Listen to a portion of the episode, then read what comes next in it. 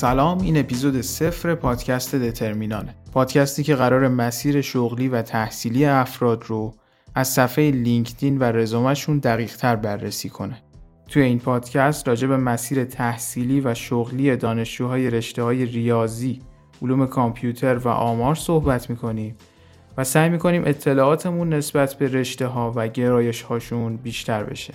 شما می‌تونید با search کردن اسم پادکست Determinant توی پلتفرم های Castbox، Google Podcast و SoundCloud به اپیزودها دسترسی داشته باشید.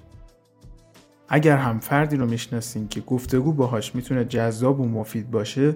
راه های ارتباطی باهاش رو به آدرس ایمیل determinantpodcast at gmail.com ارسال کنید